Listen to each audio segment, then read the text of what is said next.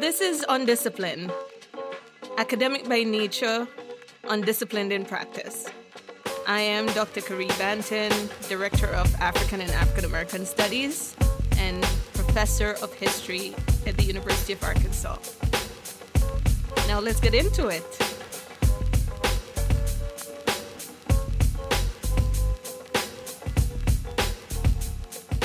So, Matthew, Yes. today we're going to talk about prisons, Okay. mass incarceration. And when I talk about prisons, I like to start off with this quote. Have you read The New Jim Crow by Michelle Alexander? Oh, it's on your bookshelf. It's on my bookshelf. Michelle, you up there, girl? Yes, girl, you in the bookshelf. She's in good company too. yeah, yeah, is she up there? Wow, that's not like how like why did you get the new Jim Crow?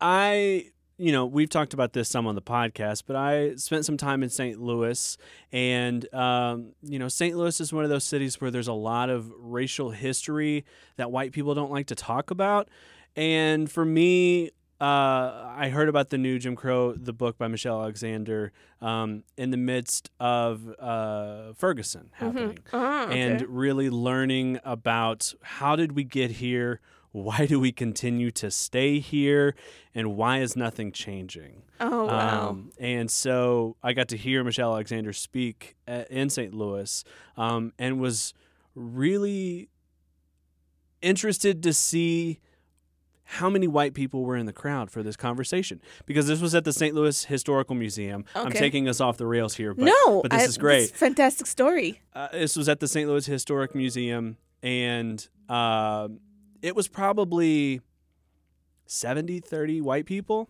Seventy white people. uh, on, on a percentage level. It was about 70% white people and 30% you know people of color at this event.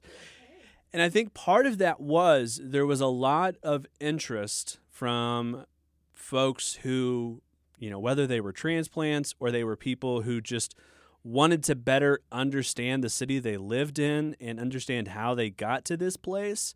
Um, you know, Michelle Alexander was a great touch point Right. for people to better understand okay you you know what you're talking about here we've just had this really radical experience here in St. Louis let's understand The connection. how we got here and what we can do to make things different Absolutely. I mean, that's a great summary. And I saw Michelle Alexander too. Apparently, she went to Vanderbilt. oh gotcha Yeah. So around 2011, 2012, uh, uh, I was at Vanderbilt and she gave, I think, one of the big distinguished lectures. And I was just like transfixed. As you were saying, Michelle Alexander, the new Jim Crow, right? Thinking about the prison industrial complex, kind of connected. How is slavery related to this current situation that we're in? you know and i always wanted to know these things you know because i as a 19th century historian i didn't want to just like i want to know how me studying abolition is connected to poverty today. It's connected to why are black people experiencing crime and violence and you know high incarceration. I want to know what the connecting thread is. And she put so much of that in perspective and nothing did it so much as that opening paragraph in her book. She writes Jarvious Cotton cannot vote. Like his father, grandfather, great grandfather, and great great grandfather, he has been denied the right to participate in our electoral democracy. Cotton's family tree tells the story of several generations of black men who were born in the United States but who were denied the most basic freedom that democracy promises the freedom to vote for those who will make the rules and the laws that governs one's life. Cotton's great great grandfather could not vote as a slave. His great grandfather was beaten to death by the Ku Klux Klan for attempting to vote. His grandfather was prevented from voting by Klan intimidation. His father was barred from voting by poll taxes and literacy tests. Today, Jarvious Cotton cannot vote because he, like many men, many black men in the United States, has been labeled a felon and is currently on parole. Cotton's story illustrates in many respects the old adage the more things change, the more they stay the same. Yeah.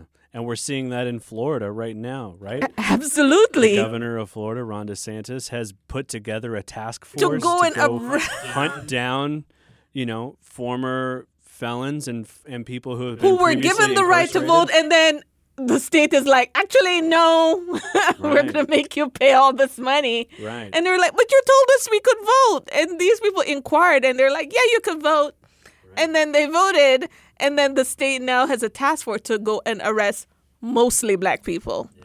This valiant effort, then, when we think about the abolition of slavery and Jim Crow, right, and the effort to achieve greater racial equity into the United States, we think about it from a legal perspective. Like, shut up, what are you arguing about? Slavery ended, we have the 13th Amendment.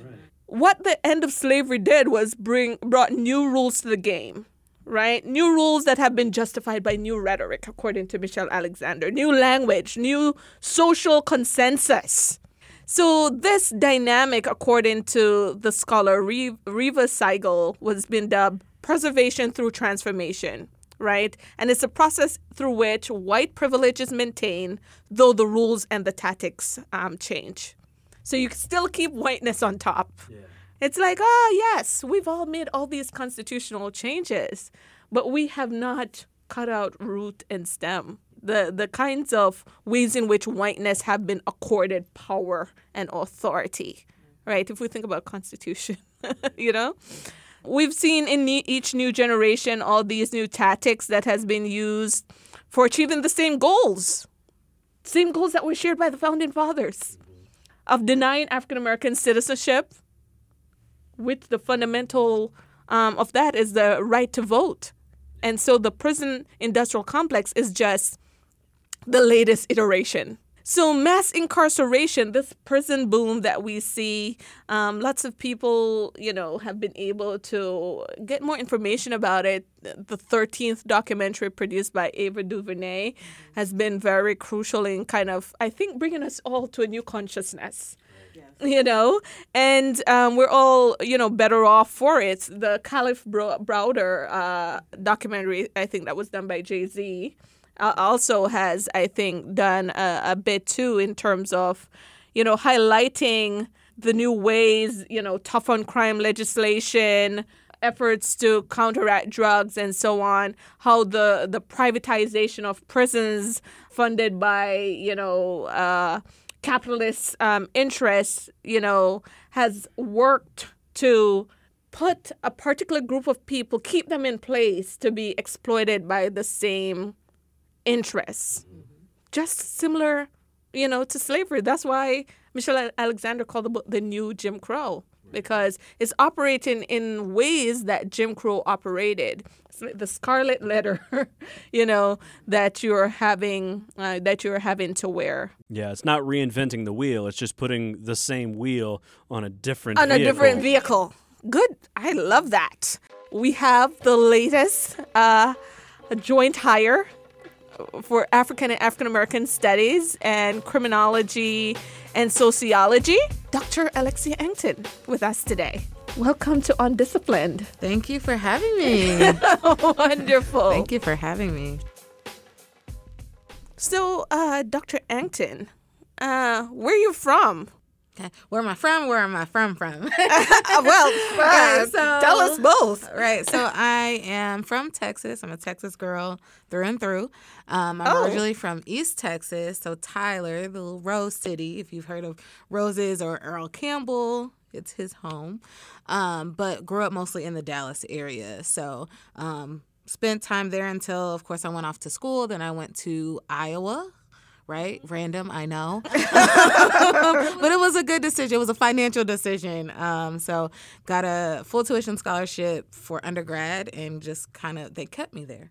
Um, so I got all of my degrees at Iowa State. Spent some time there. Came back home for a year to to finish dissertating, and then went back to Iowa um, to teach at Drake University. So that's where I most recently came from. Can you tell us then, did you grow up having the questions that you would then later explore in mind? Did you did you see any of these kinds of issues that did did, did you have any kinds of early encounters um, with these kinds of issues that when once you got to grad school and decided to you know study these things that you're like ah, this always was kind of like maybe back of my mind. Yeah, I don't know if when I was younger I was like actively thinking about these things. Um, there was stuff that would happen. Like I was one of those kids who was very involved. Um, people would say that I was smart, you know, whatever, whatever that means, right? Um, but you know, like was super involved and whatever. But I would always get in trouble for talking. That was always like she's so great and thoughtful. You have whatever. stuff to say. Don't let them silence you. You know, I'm just I was saying. like, or challenge me so I don't have time to talk. You know. um. So yeah. So it always like on my report cards, I just remember like always getting you know like little comments of like yeah, but she's talkative, she's talkative, she's talkative, and I'm like okay, but am I getting my work done? Uh, is it good? Okay, so like, what's the point? Like, maybe I'm bored, you Fall know? back. right? And then I'm like, I'm not, I'm not talking to myself. So why is the other person not getting in trouble? You know? But that's that's whatever. So I would remember those instances, and like, thankfully, because I was a kid who was involved, you know, had good grades, and my parents were involved, that I never got into like too much trouble. Or like if there was a situation, it was always like, well, we know her. She's good, right? Like she, you know, is solid. Um, but as I got older, I started thinking about like there are a lot of people that look like me that don't have the same background, and people don't give them the benefit of the doubt. They don't get the grace. No, they're like, oh, well, you know, we haven't seen their parents at all, like, or their parent, right? The Yeah. assumption that they come from, you know, not a nuclear family and that type of stuff. And so as I got older, I started to be like, huh, like, you know, I have friends who, you know, they would get in school suspensions or out of school suspensions or detention and all of these things. And I was like, well, what did you do? Like, you know, what was what happened, right? What Right. was the the cause? Um, and it always seemed like that wasn't that deep you know like for you to miss school i'm like i don't understand how if you act up in school the punishment is That to is not be in school school. because you're hurting me right like so i didn't i don't think i was like really thinking about it like wholly at that time but when I got into graduate school, um, because I'm kind of an academic misfit, um, in the way what, that what do you mean by that? Because I feel like that too. yeah, like so having an interest in, you know, my undergrad was in criminal justice and I was like, but I don't want to be a police officer, probation officer, so like what what am I gonna do with this, you know? Um and so it's like, okay, we'll go to graduate school and I like I had a minor in African and African American studies and a minor in women's studies for my undergrad. And I was like, well, how can I like I have a race and gender perspective, but I'm also interested in crime. How can I kind of put these things together? Um, because of course, like academia, so like you need to fit into this box. This is your lane. Have one interest. That's it. you right? get one, Playboy. or you're doing too much, right? So I'm like, okay, no. So I'm sitting here, I'm like, okay, how do I put these things together, right? And so I kind of got to my master's, um, you know, thesis of like, okay, I can put those pieces together. But as I was getting my master's and PhD, I was taking a lot of classes in education Ah, okay. because I went, um, I took a class. Somebody suggested to take a class in education, and I was like, all right, you know, whatever. So I took the class, and I was like, oh, they think about things differently over here than in sociology, huh? Okay. Um, so I was like, I like this, right? So I kept taking classes, kept taking classes. So I ended up taking like 25 credits in education Wow. throughout my grad. Um, they it was to the point where people were like, "Yeah, did you get that email from so and so?" And I'm like, "I'm not in y'all's department. like, I am not. I don't know who that is." And they're like, "Oh yeah, I forget. You're always over here." I was like, "Yeah, I know." Um, but basically, I was like trying to figure out how do I I don't know if reconcile is the word, but like how do I draw these interests together in a way that made sense. And so I was like, because I still, crime has always been, you know, my interest, but I'm like, but I don't think in and of itself or the traditional ways that it's explored is enough for me. So then I was like, okay. So I was talking to a friend at a different institution. We're both getting our PhDs. And she was like, well, you know, like, what about the school to prison pipeline? Like, what about, you know, that? And I was like, you know what? That makes sense. like, ah, okay. Now we know. And You so- need the whole the homegirl to hold you there. Right. I was like, all right, because we were talking through it, you know, and she's like, okay, well, it looks like you, this is important to you now. Like, how do you, you know?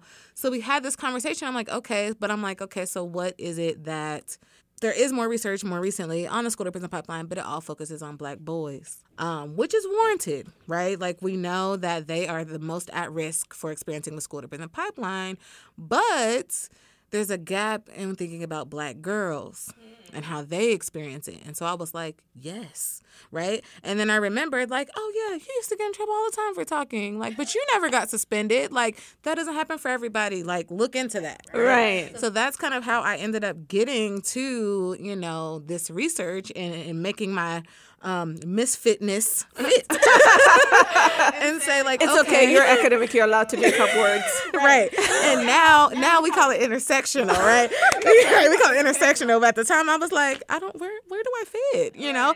And then I was like, well, I don't want to fit in just one. That's the other part of it. Is like where do I fit? But like why do I need to fit? You know, so I was like, I'm not going to.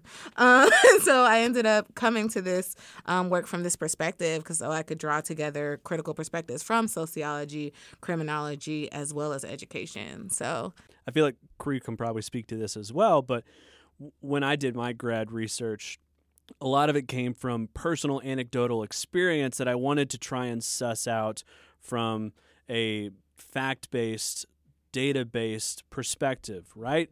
When you think about your time uh, in school, whether it was middle school, high school, what did your middle school and high school look like? Was it diverse? What and and and can you kind of speak a little bit to the differences you saw from a gender perspective or a race perspective on how folks were treated based on their gender or their race? Thankfully i've had a, a lots of different experiences. Um, my ele- elementary school was very white right like very white space. Um, and you know i had some diversity in my friends but like didn't really see a whole lot of differences from an elementary perspective. Now we know that like kids in elementary school do get suspended and those types of things too um, but i don't really remember any of that. In middle school my middle school was like a magnet school but it was primarily black and latino um, like lower income students. Um, and so I did, I remembered us having a SRO, right, a school resource officer, um, in our middle school. And I remember his name was like this like cool bald guy. Like everybody loved Was Officer he so-and-so. was he black? No, he was white. But he was like, you know, everybody's like, oh yeah, like Officer so and so, like he's cool, you know, whatever. And I didn't necessarily see too many interactions that were negative, right? Like with him. So I don't think I had even questioned the fact that we had a, a police officer in school at that time. I was just kind of like, oh, like he's just there like most people assume like oh he's just there to make sure like we're safe and you know nothing pops off right or like to break up fights because you know kids be fighting so you know i was like okay whatever um and then in high school my high school was diverse. It was the most diverse um, school in the district. Um, and so it was a combination of black, white, Latino, um, had a few Asian as well. But you could definitely see that there were um, some segregation that was happening within the school, right? In terms of classes, who's in your classes. So I was in AP. So it was like, it's very few of me, right? In those classes. Um, I think we had two SROs. I don't know their names, which I guess is a good thing. Um, but I definitely do remember things happening in high school of like our school would be used for like SWAT drills. like we would have SWAT What? drills at our high school. So they come with the tank and like we're on lockdown. They would have the drug dogs come. What? And then sniff lockers um, for drugs and stuff. They would have, there was like a nearby apartment. Um, and so, of course, people were like, you know, we can't, like, if we fight at school, then we might get suspended and get charges. So people would go like across the street basically to these apartments to fight. And then the police officers started going over there. so it was like, is this your jurisdiction, dog? Like, I don't think so. Um, but you know, like people would like that's what would happen. So I remember, you know, folks getting arrested at school. Drugs, of course, are at most schools, unfortunately, but like folks getting, you know, ISS in school suspension or out of school suspension for that. Um, and so there would be some kids that like would get out of school suspension, be gone for three to five days, come back, fight again, and be back out. and so Did your school have a therapist, counselor? I mean, was that sought out as a method to to remedy the situation of kids acting out? we had what was called a light counselor. Um, and so the light counselor was someone who I think was kind of supposed to serve that role, um, was a person that you could go to for kind of like extra stuff like that's going on with you. Um, my interaction with the light counselor, we had basically like a group that was called like Light Brigade, but we would do more preventative stuff of like targeting for like elementary school kids. So we would go to the elementaries and do like skits and stuff about like bullying or like drugs and like that type of stuff. But I don't remember how engaged or how much that person, that light counselor, was actually utilized to be a go. Do you mean like light, like L I T E or L I G H T? L I G H T? Oh, okay. But it was oh, like a, s- an I'm, I'm thinking something. about like my cou- counselor in high school, and I was discussing this with my sister the other day. Like, I went to an all girls school, so m the whole school was just paranoid about us getting pregnant. Of course. You know, so it was just constant, like, trying, because we were supposed to be ladies, mm-hmm. you know, so like talking about sex, but in a roundabout way, you know, and it, like not at all. And so our counselor was like, you know, of like sexual abuse. Like there was nothing to do with like fighting or anything like that because we were ladies, you know? And so it's quite interesting, you know. Mm-hmm. my podunk little school of of you know I, w- I had a graduate county school at a graduating class of 64 that should tell you how middle of nowhere i grew Man, up man, you big city life, Matthew. yeah city city boy City through boy, and through. city boy up 3,000. we had we had a uh, school resource officer at my school. He was part of the, the the sheriff's department. He was a deputy sheriff, and the only interaction I ever had with him, I have a brother who's two years older than me who has autism, and he would have outbursts occasionally in school. And he had a teacher in high school who was not well equipped to be a special education teacher. I'll I'll leave it at that. And uh, she decided the best way to to interact with my brother in the midst of an outburst was to say that he was gonna that she was gonna go get the school resource officer. Oh my gosh. Which he took to believe they're gonna handcuff me and throw me in prison and throw away the key. And so he bursts out of the classroom and starts running away from school. Uh, May I remind you, middle of nowhere school, surrounded by cornfields. There's nowhere for him to go. And so my brother's just running away. And I mean, like, he doesn't run very fast, so it wasn't very hard to catch Right. up with him. but I got, but I got called out of class. So you would have to chase him? Well, yeah, because uh, he didn't want the cop chasing him because Oh, okay. he, in his mind, Right. he said like the cop's gonna catch me. He's either gonna shoot Right. me or he's gonna put me in prison. So you would have to talk him down to Yeah. say it's okay. yeah. Wow. So, um, so yeah, I mean, even in even in my situation, which is literally the exact opposite of your school situation, very very rural, extraordinarily white. Like there were still like school resource officer was well respected by those who didn't interact with them, but still had Structurally and systematically, they were put in positions to handle things that they probably shouldn't have been handling. right that they were that they were not equipped to do and that there are better better resourced people to do the work that a school resource officer should have been doing I mean, I I think the good part is that people are getting to the point where they're understanding that. Like schools are starting to say, "Hey, we're not going to have police officers in schools anymore." Um, and I think it. I mean, some people, of course, are outraged. Chad. Yeah, of course, because we You know. it's the idea of discipline and punish is so heavily and deeply embedded in our society. but only some. Only discipline and punish only some. Right. right?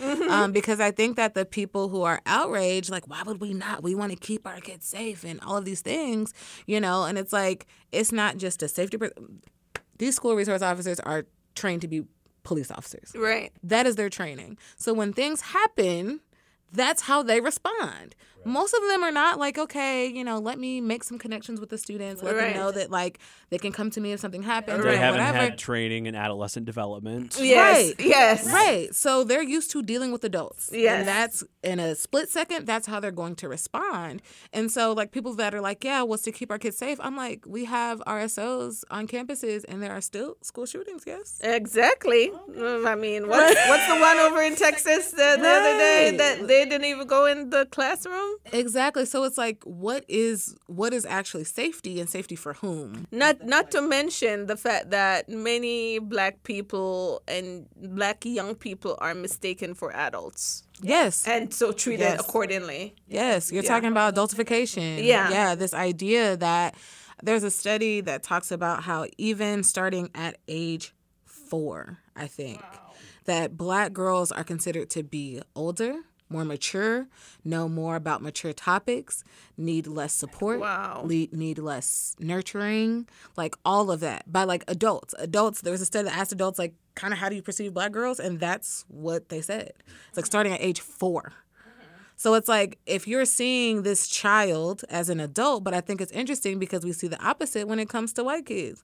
They can be 22 and they're like, oh, they're still a kid, right? They get this kind of like um, extended adolescence, and so they're not perceived as threatening in the same way because as if you think that a kid is more mature than they are, then you also assume that they have more culpability and they understand their actions when it is not always true, right? Like they respond or they react, I should say, um, in these quick situations, and so it's like, but that's not the the benefit of the doubt is not afforded to all. And I think that when we think about how does police officers being in schools make some people safe and some people unsafe? Even like you were talking about before, like, you know, having to go through metal detectors, like some students had to do that going into school, mm-hmm. right? We had SWAT drills and things like that of like, are we seeing that for a lot of people and just in general, schools are criminalizing students and who are the students that they're criminalizing right especially tends to be students from minoritized backgrounds right? Students of color especially black students Yeah. right and latinos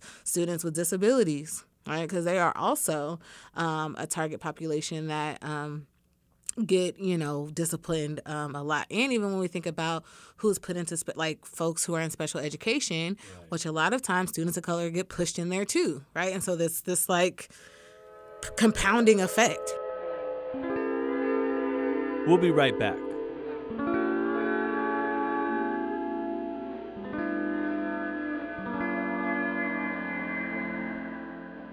KUAF's spring fundraiser is coming up, although it will sound a little bit different this year. We've listened to your feedback and have shortened our live on air fundraiser from five days to only three this year. And we're introducing a new way of supporting KUAF this spring through a business membership. Business memberships are ideal for companies looking to support public radio and reach new public radio listeners, especially those moving to the area looking for local services. Starting with tax deductible gifts of $500, business member names will be read once per day for the two weeks of our spring and fall fundraisers this year, plus, they'll be listed on our webpage for one full year. Become a business member before March 31st to have your business's name read each day during our spring and fall fundraisers in 2023.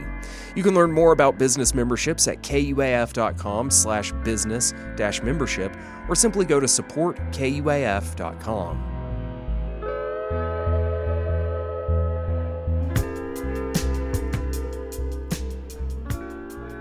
How did you set up your research and what did you find?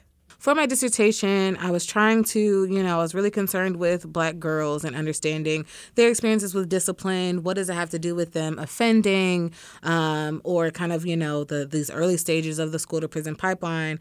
Um, and so what I did, I wanted to do, um, you know, of course, people like stats, right? People stats, they want to know what is happening, right? So the quantitative stuff. And I also wanted to do some interviews, but then I had the very real um, goal of graduating um, sooner rather than later. Best dissertation. Best dissertation is a completed dissertation. Exactly. So, um, you know, my advisor was like, if you want to do interviews and things like that, you can always do that later on, but I don't want it to interfere with like your progress getting done. So I was like, all right. So what I did is I did a quantitative study and I was really focused on black girls, but of course, in order to shine light on one population that is experiencing things, you have to compare it to other people. So, what I did is I used some secondary data. There was a data set that was available to me, um, and I looked at kind of suspension, likelihood of suspension um, for black, Latina, and white eighth grade girls.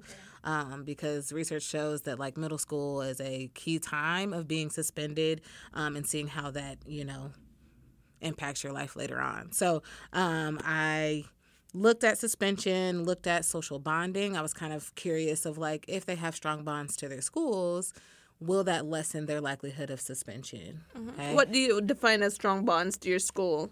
So Play bas- sport? Involved in extracurriculars. play sports, um, involved in extracurriculars, um, like how much time do they spend on like homework, right? How what are their school grades, um, and even questions like, um, do you think that your teacher likes you, right? Do you like going to school? Do you feel like your peers think it's important to be your friend? Like those types of questions of like. How is your school? Do you like going to school? Like, do you have a positive relationship with your school, basically? Um, so I was looking at variables like that and then also looking at um, like kind of some juvenile delinquency right? So um, things like asking it asked their mom did does your child like lie steal um, cheat and fight? I think were the the four. Um, because for the most part you know at that point like they're not doing anything rah rah in terms yeah. of you know like criminal behavior and that type of thing. And then i also included something that was looking at problem behavior and I fight with that term because I don't like that it's very deficit based. Yeah, Um, it's things that are probably considered normal child kids behavior is now problematized under an institutionalized setting. Right. So it was basically teachers' assessments of um, students' behaviors related to like their um, relationships with others, their approaches to learning, um, you know, those types of things. And so basically, what I found was that for black girls, they were more likely to get suspended um, when I only included kind of demographic variables. So looking at like race, um, their social class, whether or not they um, had a disability, those types of things. And then as well as like school factors, right? So when I was looking at school factors of like, do you go to a school that is um, predominant students of color or lower income or like is characterized as a like good school or bad school, right? Um, once I started adding more things, what I saw is that for black girls, when I looked at school bonding um, and then I looked at the problem behavior, juvenile delinquency, and put it all together, what I saw is that black girls were not significantly more likely to be suspended once those, once those were added. But what was interesting is like when I only looked at problem behavior and delinquency and then suspension, um, that problem behavior was very significant. But when I put everything together, it wasn't. Mm-hmm. And so it was like, so what is this telling me is that more of the demographic variables are what's most important. Like basically, although we don't see the same effect, it's like when I put it in with everything, maybe school bonding is a little bit protective, right? But then also, is it really just about race? Mm-hmm. You Because know? I mean, if you're thinking about problem behavior as this kind of a subjective thing, right? As a subjective assessment mm-hmm. Based on your teacher, and then school bonding, one of the variables is whether your teacher likes you, right? So a teacher has that, Right. uh, you know, uh, leeway to determine that this is disruptive behavior. This is actually helpful behavior, Right. You know. Right, and I did I did include a, a variable of teacher's race because I was wondering if there was going to be that Right. problem, and it wasn't significant at all throughout any of the models, which was surprising. But when we think about it, most teachers in the U.S. are white. You know, Yeah. like, just like so. Right. I was like, okay, well, maybe you know that's not happening. So White and probably female. Yes, definitely. right. So I was like, eh, okay. Um, but something that was interesting too is like school grades was significant. So basically, I found that like the lower their school grades were, the more likely they were to be suspended. Right. Which makes sense. But it's like, but are they are their grades low because they were Because suspended? they're suspended or, or with suspended chicken because and the they egg have a- situation. right. Yeah. So I was like, okay. Um, the interesting part is that for Latina girls, um, there wasn't a really a lot that I saw, right? Like they didn't have a higher likelihood of being suspended. So their their results were a little bit more closer to like what I saw for white girls, which was interesting um, because we know that like people are racialized differently, Right. Right. So I was expecting a little bit more. Um, the thing that was most important for them was like. Uh, class, social class, um, as well as not necessarily how important school, like not their grades, but how important grades were to them. Which was a little bit different. Um, and then for white girls, it was pretty much there was a lot of things that had to be significant for them to get suspended. Right. Which is more in line with what I had seen when I was like reading and doing my literature review and that type of stuff. But it basically shows that like if they have two of these things, yeah, they probably won't get in trouble, right? Right. But they have to have like 20, Yeah. you know, for them to actually like get suspended. And so it shows that there is some definitely some like kind of differential racialization that is happening, but it really shows that like we need to rethink how we're structuring schools for different students to actually be like in a thriving position instead of just trying to survive or like oh I got to go to school every day, you know. Um so yeah, so it was it was interesting to see those differences because I was expecting very clear differences in white and black girls, but I was more surprised that like Latinas didn't bring up as much. Um, one thing I will say, what was a limitation, is that of course the sample sizes for black and Latina girls was a lot smaller. So most like I think I had about three thousand participants, and like over two thousand were white. So they were driving a lot of the things that I was seeing because they were the vast majority. And so for some of the models that I wanted to run, I couldn't run because it wasn't enough of you know black and Latina girls. So what, and this may be something you don't know the answer to and you can only speak to speculatively, but what role does family dynamics have in those relationships too when we think of, you know, perhaps an the oldest sister with lots of younger siblings compared to the baby of the family? Do we see any sort of difference in behavior and, uh, you know, school experience in that way? That's a good question. I have not actually looked into that, you know, myself. Um, like you said, I can only speculate, but I do think having siblings, um, I think the reputation of your older siblings does impact to you, right? And how people see you. Yeah. Just and like the protection. yeah, You get Yeah. that kind of protective cover. I know my cousins, Mm-hmm. like growing growing up in Jamaica, um, my cousin uh, Jamel, Sean, Cragen, they all went to an all boys school, Mm-hmm. and the tradition is that like whatever the nickname of the first one is is the same for all of them, right? Yeah. It's like Shui one, Shui two, Shui three, you know. Right. But basically, how, how, whatever perception they had of your brother, it's gonna be passed down to you. Mm-hmm. Yeah.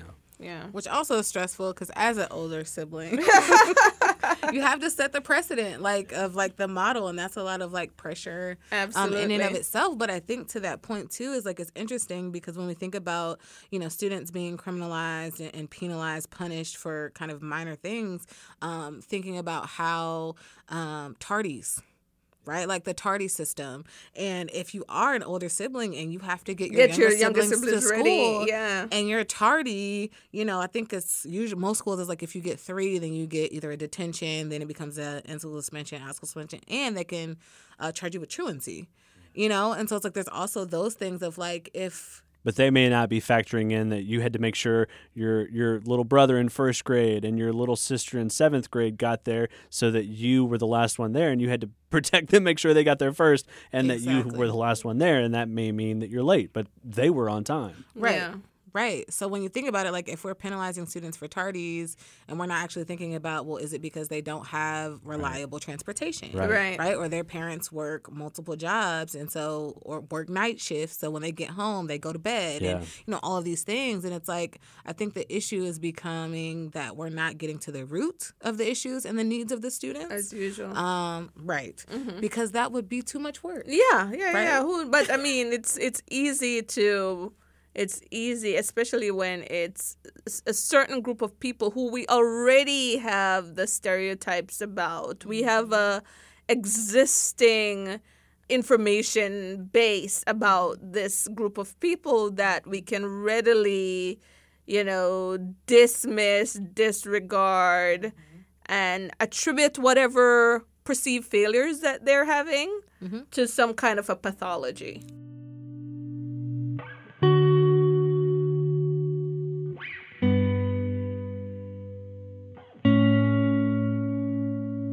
I think now what we're seeing is like people are getting rid of their SROs and saying, well, what can we do instead, right? Like, this has not been helpful. They're looking at their data and saying, hmm, we're seeing that especially students of color are getting arrested at higher rates at schools than other students. This is not safe for them. What can we do? And so I think people are still trying to figure out what does it look like without SROs. Um, because of this they're so used to it. I mean, like there's a quote I forgot how it's said, but it's like mass incarceration just is used to solve all Oh, of absolutely. America's ills. Mm-hmm. And so in that same vein, they're like, okay, well, if we don't have police officers to like you know deal with discipline and like the teachers they have to now think about disciplining students? Like how are they going to teach? Like as if they can't multitask you know? Um and so i think people are still figuring out what is what is the alternative right? Is it more social workers right? So Right. um there is a project that i'm working on um more locally where they did hire a social worker at a particular school, um, or some schools are um, this this project that I'm working on as well. The elementary school they've changed to a community school model, right? So like having um, like social services in the school, right, to meet the needs of the students. And so I think that is a very positive like policy um, change that can be very influential because it's more so getting at the root instead of just you know Yeah. discipline and punish. Um, so those are, are a few of the things that I'm seeing. Um, Monique Morris's book Pushout. I Yeah. don't know if you've heard of it. Um, it talks about the criminalization of black girls in schools, and so she gives some kind of ideas about what could schools look like, right? That are in a way for um, all students, but especially black girls, to be able to not only like survive but thrive as well. So she's a great resource to to think about that too. But I definitely you know, it may be a controversial statement, but I do feel like we don't need police officers in schools. Like, I, you'd say that to say, you know, I'm, I, I've been looking at Ruth Gilmore's um, um, work on the Golden Gulag, um, prison surplus crisis, and opposition in globalizing California, where you know people like her and people like Angela Davis, who have long been at the forefront of prison abolition um, debate, where they, you know, Angela Davis, she posed this question about why are people so quick to assume that locking away and increasing the large proportion of the U.S. population would help those live free in a world feel safer and more secure, and she says that we have to go beyond the amelioration of prison practice, she says, acknowledging that prison reforms are also necessary and many strides have been made internationally in that arena, right? So we have to be able to think of measures um, in which we can envision a, envision a social order that does not rely on the threat of, um, according to her, sequestering people in dreadful places designed to separate them from their communities and their families. It's like the most dehumanizing thing, right? When we think about people need human touch and they need human contact, and we've devised a system to kind of separate people out and to, you know, if you look at the punishments that have been, you know, solitary confinement and things like that, it's created to to dehumanize uh, people and to it's a worst form of punishment that we can actually do. Right. And it's perpetual. Right? Yeah. Like it's not like people serve their time and that's it. Yeah, right? like how like how do you like you don't expect that person to come back out a human being if you're doing dehumanizing things to them. So it's at the prison if we're talking about reform, you know, um, reforming the behavior of that person, it's not really achieving that. as you sit here as Dr. Alexia and you think back to 12 year old Alexia, what would you tell her? What would you tell someone who's kind of in that place where you were at that age, where you're maybe bored in school because you're you're smarter than the rest of the class and you just get bored and you just want to talk? And what would you say to someone like 12 year old you to give them hope and confidence that uh, that it's not going to be that way forever? Yeah. Ooh, yeah. 12 year old me. what a time. I think I would definitely say do not allow for this temporary context to dim your light. Um, don't allow for talking to be seen as something that is negative. Um, because if I wasn't doing that, I wouldn't be here, right? like I'm a professor, so that's what I do for a living is talk. Um, so I think like more so than anything, is like recognizing that in a lot of ways this context may not be set up for you but that doesn't mean that you cannot be successful in it. Um, but part of that is definitely advocating for yourself and advocating for yourself in a way that is not um, like advocating and being authentic to who you are. Because i think sometimes others may perceive you as like oh you're advocating for yourself but they see it as being disrespectful right? or Um, arrogant or or ar- narcissistic. right, You know, and it's like, no, like I am finished with my work. Like, is there something else I can do? Right. Or, you know, can I help my classmates or things like that of like not allowing yourself to be told that you are not a leader, not allowing um, the way that things are shaped to be all that you can do or be or whatever. Um, because I think a lot of times, like, we only are able to to be what we can see you know? And if we're seeing like in this context like oh i'm just t- being told that i'm a bad student or i'm being told that you know i'm disrespectful or whatever and you're like that's not how i know myself to be right? How can we channel those um how can you channel the skills that you have right towards something positive?